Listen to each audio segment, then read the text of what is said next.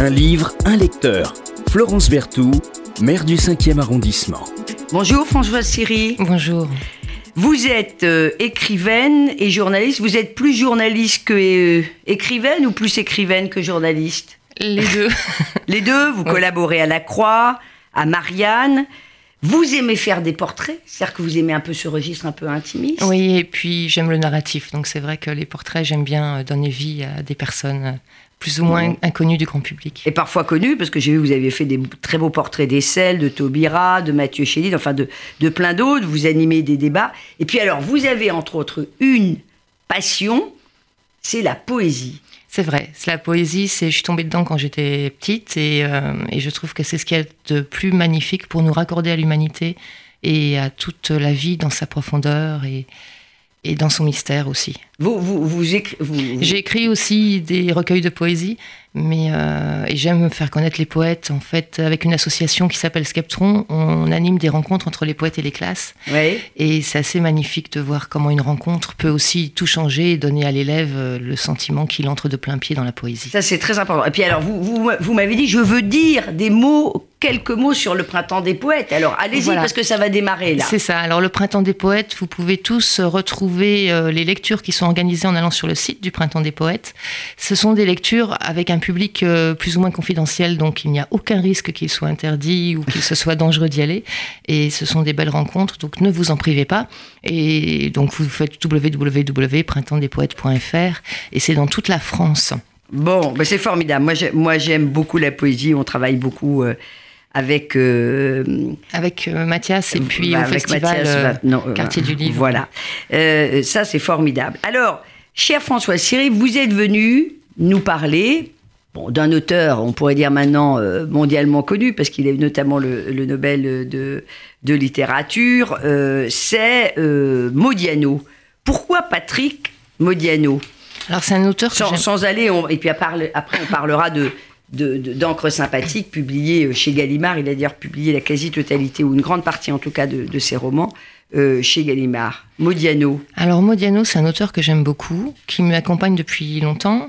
Qui, alors il faut savoir aussi, si nous nous connaissons aujourd'hui Patrick Modiano et s'il a eu le Nobel de littérature, c'est grâce à Raymond Queneau, qui est poète et romancier que Ouais. j'aime énormément aussi. Et qui a notamment écrit euh, Zazie dans le métro, qui est un roman assez jouissif. Je le dis pour les nouvelles générations qui connaissent pas forcément. Et donc, euh, Queneau était éditeur chez Gallimard. Il a, il a en fait dit non à Modiano pour son premier roman, tout en lui disant Mais vous êtes un écrivain, Mm. continuez. C'était un ami de la maman de, de Modiano, Queneau. Ouais, et euh, alors ça, j'ignorais. C'était un ami de la maman de Et Modiano. du coup, il s'est battu ensuite pour que Modiano ait le prix Nobel. Il l'a obtenu. Et puis bon, il a, il a, il s'est battu pour d'autres prix Nobel comme Duras, qui à l'époque l'avait pas eu, qu'il a eu plus tard en 84. Mais c'est Modiano, donc je, trouve que ça nous rappelle ça, déjà que que nous. euh, que tout, tout, son, tout son mérite. Et puis, ce que j'aime chez Modiano, alors, il y a beaucoup de choses. Il y a évidemment l'écriture, il y a le, le phrasé musical, Ouais. il y a le fait que Un style faussement simple, presque neutre souvent. C'est vrai, mais alors faut pas- Faussement simple. Quand on lit, euh, moi je me souviens il y a des années, tu es beaucoup plus jeune à l'époque, La place de l'étoile, Villa Triste. Alors, faut C'est pas, faut pas s'y tromper, oui, voilà, parce qu'il va, rature. on va y revenir dans sympathique. Il, il rature énormément. Si vous voyez les épreuves Gallimard, en fait, euh, pour écrire une phrase, il y a Ouais. quatre pages qui sont Ouais. raturées. Et il le dit. Alors, il a publié aussi Alors un très Duras faisait un peu comme ça, hein, quand on voit les, les épreuves de Duras, Oui, il raturait dans beaucoup tous les d'écrivains. Et en fait, il y a le- son discours à l'Académie suédoise, vous savez que Gallimard a publié, mais qu'on peut trouver aussi sur Internet, et dans lequel il dit, il explique justement que c'est quelqu'un de l'écrit et pas de l'oral, Ouais.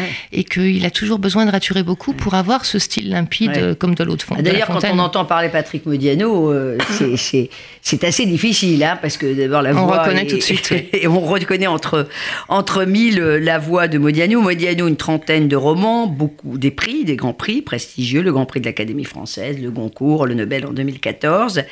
Euh, c'est euh, quelqu'un, comme on dit, qui aurait pu très mal tourner. Il a eu une enfance assez dévastée quand même, euh, Modiano, un père qui était absent, une mère qui était très absent, un, frère qui est mort très jeune, je crois, de, de, de leucémie. Il a été ballotté entre les grands-mères, les pensionnats, dont il s'échappait régulièrement. D'ailleurs, il a touché un peu aux drogues. Euh, oui, dans Pédigré, en fait, il, il parle surtout de sa Ouais. mère euh, qui ne l'aimait. Enfin, Alors, Pédigré, pour qui ceux qui ne connaissent pas, c'est un roman autobiographique, on peut le dire. Oui, c'est un récit qui, qui cherche à être euh, extrêmement plat et neutre, pour reprendre votre terme. Et effectivement, il parle de sa mère qui se préoccupait beaucoup plus de sa carrière d'actrice. Il le dit sans aucune amertume, justement. C'est vraiment pédigré, quoi. Mmh. Tout est dans le titre. Alors là, bienvenue au club, hein, parce que de, de Modiano à Michel Houellebecq à, à quasiment tous les écrivains, euh, Oh, pas tous, on retrouve euh, beaucoup, beaucoup, beaucoup ça. Mais aussi une raison pour laquelle j'aime Modiano, c'est qu'on rentre dans son monde intérieur, Mm. dans tous ses livres, euh, alors que d'autres écrivains vous font découvrir le monde extérieur. Lui, on part dans sa bulle, et Ouais. ça, c'est très agréable. Ouais. C'est vrai qu'on est. Mais il y a toujours un sentiment d'inachevé euh, à la fin des, des- des- Quand on laisse un roman de Mondiano, on a un sentiment euh, d'inachevé, euh, qui est d'ailleurs souvent revendiqué par l'auteur lui-même. Oui, alors moi, j'ai pas ce sentiment, mais euh, peut-être c'est ce clair-obscur qui baigne Oui. tous ces livres qui fait que la fin n'en est pas une. Oui, tout à fait. C'est, c'est, c'est- Enfin, quand je dis des inachevés, c'est, ça. C'est exactement ce sentiment un peu de, de, de, de clair euh, obscur. Alors, on va revenir sur le roman que vous avez euh, choisi. euh, Qui est le dernier, en fait. Encre sympathique, oui, publié euh, à l'automne euh, à l'automne dernier. euh, la, fameuse collection blanche mythique de Gallimard. Alors, je montre à l'écran euh, pour ceux qui regardent. Gallimard, dont je disais tout à l'heure que c'était le principal euh, éditeur euh, de, de, de Modiano. Alors, évidemment, déjà, le titre euh, est très évocateur. Oui, Encre on- sympathique. On se doute que quelque chose va se révéler avec l'encre. Mais euh, je Il pense faut que... chauffer le papier ou révéler, hein, Oui, ou avoir un révélateur pour, euh, pour découvrir ces... en, en fait, tous les livres de Modiano sont toujours le même, mais avec une intrigue qui fait qu'on est toujours pris dedans et qu'on Mm. qu'on baigne dans ce Paris. Là, c'est le Paris des années 60, c'est pas le Paris de l'occupation. Mais euh, Je me suis dit, Françoise Siri, que Encre sympathique, euh, c'était finalement une, une sacrée métaphore de toute l'écriture un peu de, de Bodiano. oui, pourquoi pas Oui. Qui se de- révèle peu à peu. euh, Qui se révèle euh, un peu. C'est vrai. Où il y a toujours. et c'est également un roman à clé. Et je me suis dit, parce que c'est toujours un roman, un roman à clé. Alors déjà, j'ai j'ai appris que le titre était celui d'un roman d'une certaine Denise Bourdet qu'on a qu'on a oublié qui était une écrivaine euh, assez connue euh, dans les années euh, 60. C'était d'ailleurs l'épouse d'un dramaturge, lui aussi assez connu dans les années 60, euh, qu'on dit beaucoup moins aujourd'hui. Et dans le titre Encre sympathique de cette fameuse euh, Denise Bourdet, ben, dans son, son, son, son ouvrage qui s'appelle Encre sympathique, elle y fait, elle y évoque les rencontres avec des auteurs et des artistes. Alors ça, c'est pour vous, Françoise euh, Siri, parce qu'il y a des portraits et dedans il y a le portrait de ah Raymond Queneau. Oui. C'est incroyable. Oui, c'est un, oui, C'est incroyable. très joli. Référence très importante, vous l'avez dit, pour euh, Raymond euh, Queneau. Et puis le personnage principal, qui est employé par, euh, par Ruth, eh ben, on l'a déjà croisé dans Rue des boutiques obscures. Donc il y a plein de trucs comme ça. Alors, on peut ne pas finalement. Non, mais c'est vrai qu'on retrouve, euh, oui, oui. Ça n'empêche pas de, de- de goûter euh, l'écriture. Mais chez Modiano, il y a toujours plein, plein de petites clés euh, comme ça. Et les livres se suivent, on retrouve les personnages souvent d'un livre à l'autre, comme vous avez dit. Et... Ouais. Quel est votre, pr- votre, votre préféré chez Modiano? Adora Bruder, parce qu'il est construit vraiment Ah, comme, euh, moi, comme une pièce d'orfèvrerie. Ah. Mais, mais sinon, je les aime tous, de toute façon. Ce- Celui-là, je l'ai trouvé particulièrement bien, mieux que le précédent. Euh, il, cherche à se renouveler de tout, en, tout en gardant toujours les mêmes thèmes. Et, et pour- les raisons pour lesquelles j'aime Modiano, c'est vraiment euh, pour prolonger un petit peu. Par exemple, dans ce livre-là, euh, ce que j'aime beaucoup chez lui, alors il y a ce côté pointilliste. Ouais. Et hum, il est toujours. euh, J'ai ramené alcool d'Apollinaire. Je vais juste vous lire deux vers qui sont les deux vers que Modiano adore. Tu es à Paris chez le juge d'instruction. Comme un criminel, on te met en état d'arrestation. Et, et on retrouve tout ça dans, dans, dans Encre sympathique. Modiano, a tout, enfin le narrateur, a toujours l'impression qu'on va l'arrêter, qu'on va le suspecter d'avoir Alors le narrateur, c'est un certain Jean euh, Eben Oui, qui enquête, c'est ça? Oui. Oui, pour moi, l'intrigue, en fait. euh, C'est un prétexte. ouais. Euh, Ouais, donc je retiens Noël Lefebvre, Ouais. je suis le faux polar avec les indices, parfois juste, parfois faux.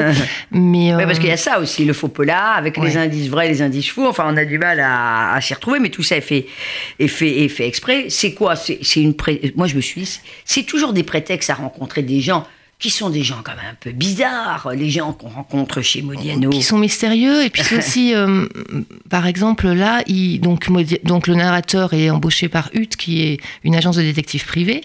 Et on lui confie un dossier d'une femme disparue et il faut la retrouver, puisque c'est. C'est une enquête sur Noël. Voilà, Noël Lefebvre. Et euh, bah, c'est un peu au prénom aussi que je me dis, on est dans les années 60. Oui. et en fait, ce que j'aime aussi, par exemple, qui est typique de lui, c'est que le narrateur se fond tellement dans le dossier que le dossier devient un être humain.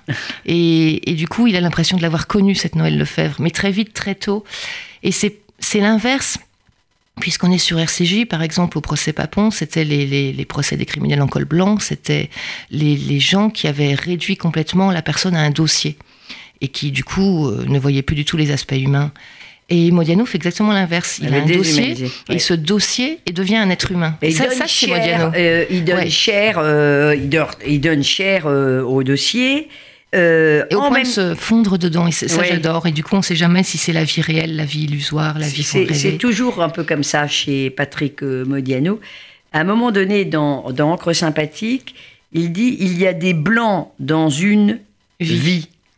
Donc euh, Donc elle reste toujours mystérieuse, même si on veut cerner la vie de la personne. Je pense que c'est ce qu'il a toujours fait euh, par rapport à son père. Il a voulu comprendre cette période trouble de l'occupation pour lui, sans jamais y arriver. Et puis je pense qu'il a Son père était euh, très lié d'ailleurs à, la, à la mafia hein, pendant toute une partie de son, son, son existence. C'était un personnage assez trouble, mais et sa mère aussi, je pense qu'il a cherché toute sa vie pourquoi elle s'était pas plus occupée de lui.